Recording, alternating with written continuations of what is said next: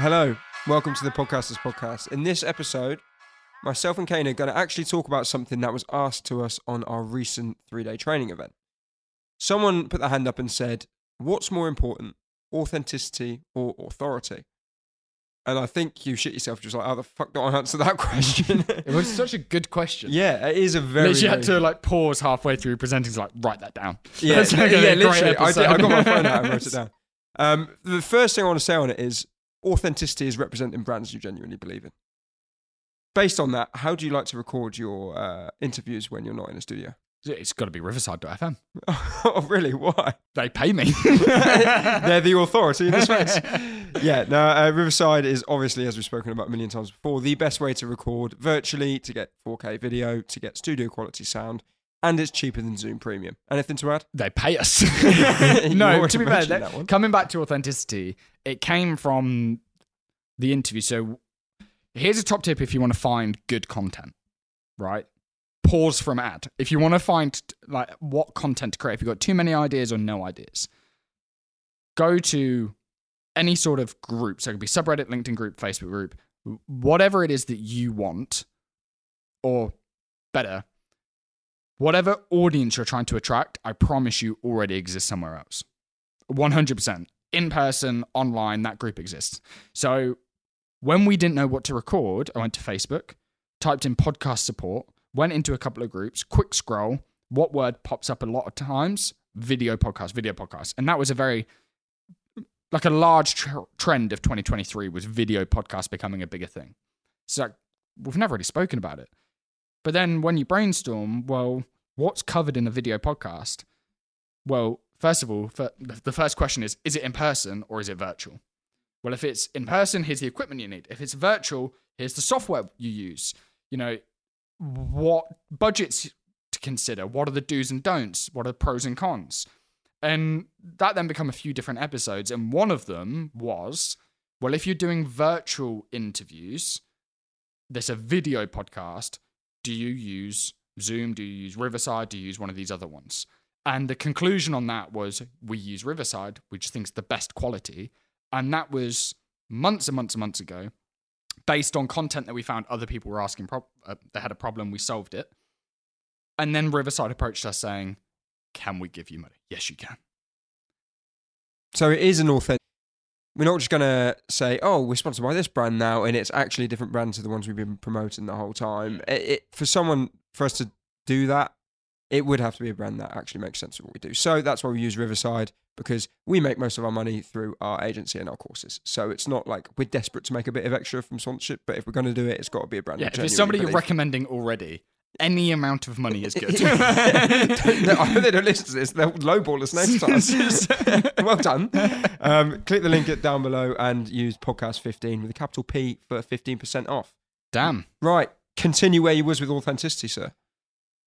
Sell your soul for the highest bidder. Right, great start. Right, so this is something that I've been contemplating recently. When you speak to people, do you get the, I want to do it, but I'm suffering with imposter syndrome thing, right? I get that a lot. I hear that a lot. And Alex Hormozi actually said this, and I quite like it, is if you are suffering with imposter syndrome, one, good, because it means you're growing. And if you're not suffering with imposter syndrome, then it means that you're stagnating. And if you're not always pushing yourself, if you relate it to the gym, for example, the weights always feel just as heavy. You just get stronger and then you pick up heavier weights. And you're always going to feel that sort of anxiety. And that's a good thing.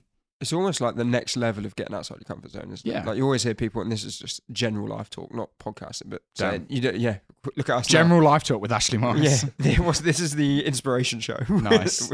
People talk about getting outside your comfort zone to grow, and it's something I've tried to do a lot. And I feel like once you stop doing that is where you, like you said, you plateau. And that imposter syndrome is just getting out of your comfort zone, essentially, and having that kind of belief in yourself. So I can see exactly what you mean. Like, you got outside of your comfort zone by starting to dress like me, and now you get loads of compliments, which is great. Yeah, but I love your jumper, mate. Thanks. I've not quite got the long coat and the scarf yet. No, I don't know. I feel like you got a pair of Chelsea boots yet? No, and I think I'm going to stick to just a slightly smarter version of how I was dressing before. Purple shirts with a collar. Yeah. I don't think I'll take it to scarves and Chelsea boots. Oh, that's a shame. Yeah. It's winter, mate. Right, so on that point, imposter syndrome, good thing. But another thing that Alex Hormozi was saying is, if you are suffering with imposter syndrome, then you shouldn't be teaching. So this is where it comes down to authenticity versus authority. It's do not feel like you have to be the one teaching. You can facilitate a teacher who already has the credibility, because guess what? You might not have the credibility yet. That's fine. Like if you're, you know, talking about how to start a seven-figure business and you've never had one, you're feeling imposter syndrome, there's a reason for that.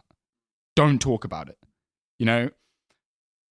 And there's certain things that we might know a bit about, but might not know loads about. So, for example, we're fairly well-versed in Patreon, but when those new updates came in and we wanted to know how it affects creators, well, we're not actively being creators on Patreon, but one of our producers, Adam, is and has been since like 2016. So it's like, well, let's get him to talk about it because he's the one that knows. And that interview was just us asking the questions that we wanted to know the answers to, that we knew other people was going to ask us. So then if somebody asks us the question, you go, oh, by the way, if they ask whatever it was, like, what's the difference? Like, oh, well, when we interviewed such and such, he said, here's the problem. And based on his experience, this is it. Now, we're still then sort of teaching that secondhand.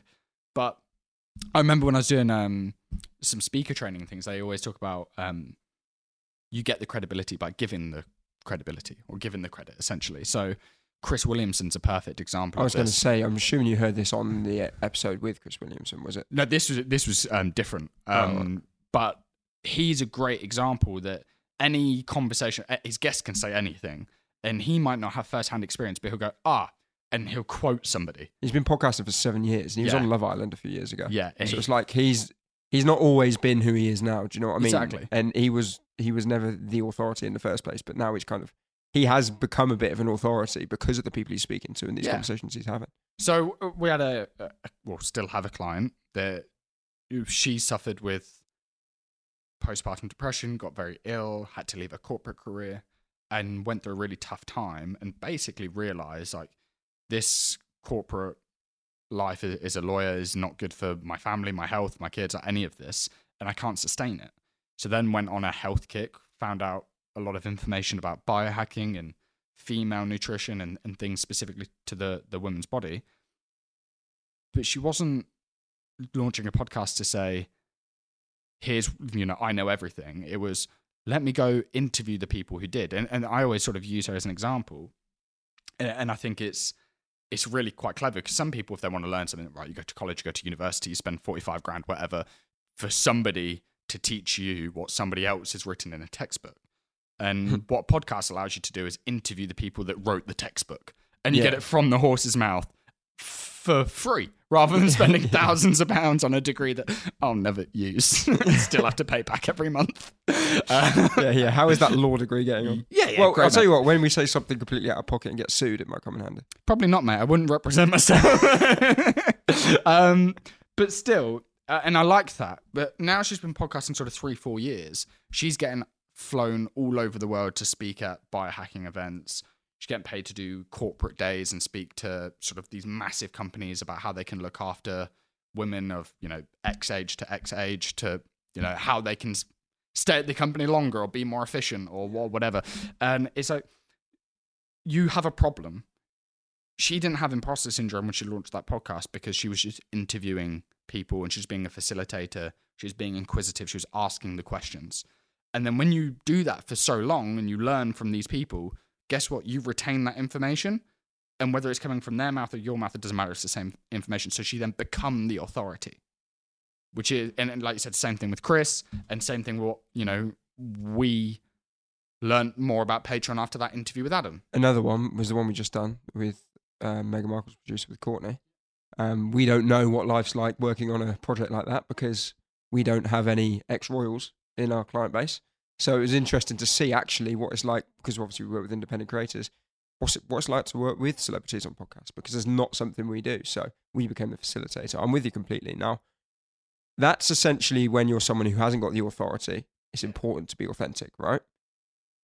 But when you have got that authority, you have got that advantage. But that makes it even more important to be authentic, right? Because if you've got that authority, but you just sound like a textbook, no one's going to care. People would rather listen to that authentic person who interviews people. And it's a different voice every week. If you're going to be the voice, if you're going to be the authority of your podcast, you need to be a good host. People need to like you as a host, because otherwise, doesn't matter how good your content is, people just aren't going to want to listen to a boring person talk. It's just electric. Yeah. Look, nobody wants that. It's just, I mean, unless they're trying to be put to sleep, I guess. But be your real self. And I think that's going to help you make more money from sponsors. It's going to help you shift more product. People...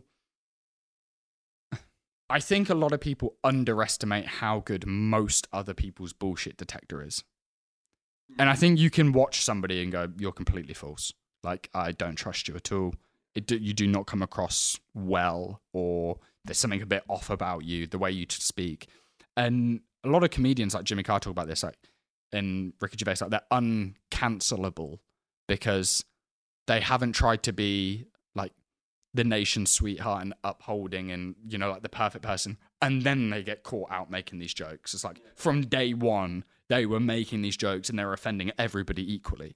Yeah. So you can't then cancel that person because they've always been like that. And, you know, your expectation is also reality. So I think if you're really authentic, that's important. We said this, if you're trying to sell a product or service and your podcast is content marketing, if you're, you know, all the way over here really prim and proper and, you know, button up, and then you get on a sales call with one of your listeners and you're swearing immediately and you're way more relaxed, or you may be making a joke and, you know, whatever, it's like, this isn't the same person, and now I don't trust you, I don't want to give you money or your sponsor money.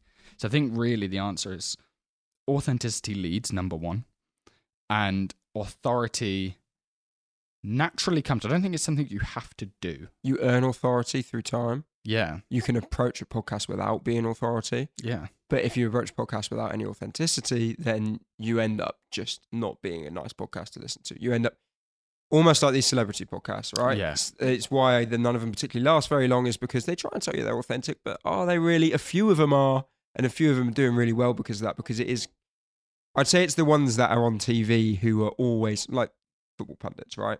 They always are in a suit and cannot swear and have to be perfect in everything they say, and can never really have, well, they do have opinions on football, but on nothing else they can have an opinion. Do you know what I mean? And then you get them on a podcast, they show a little bit of behind the scenes, and that is authentic because it's comparative to what they're like normally.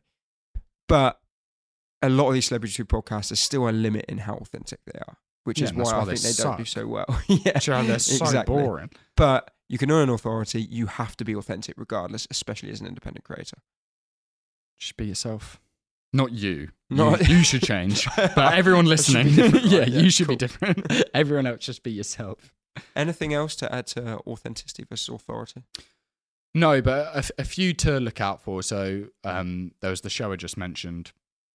I won't mention her name because obviously I've said a few things about her personally. But Pit Stop's a great one. Two guys who knew nothing about F1 went on a discovery journey, you know, come learn with us. Mm. And now they're massive.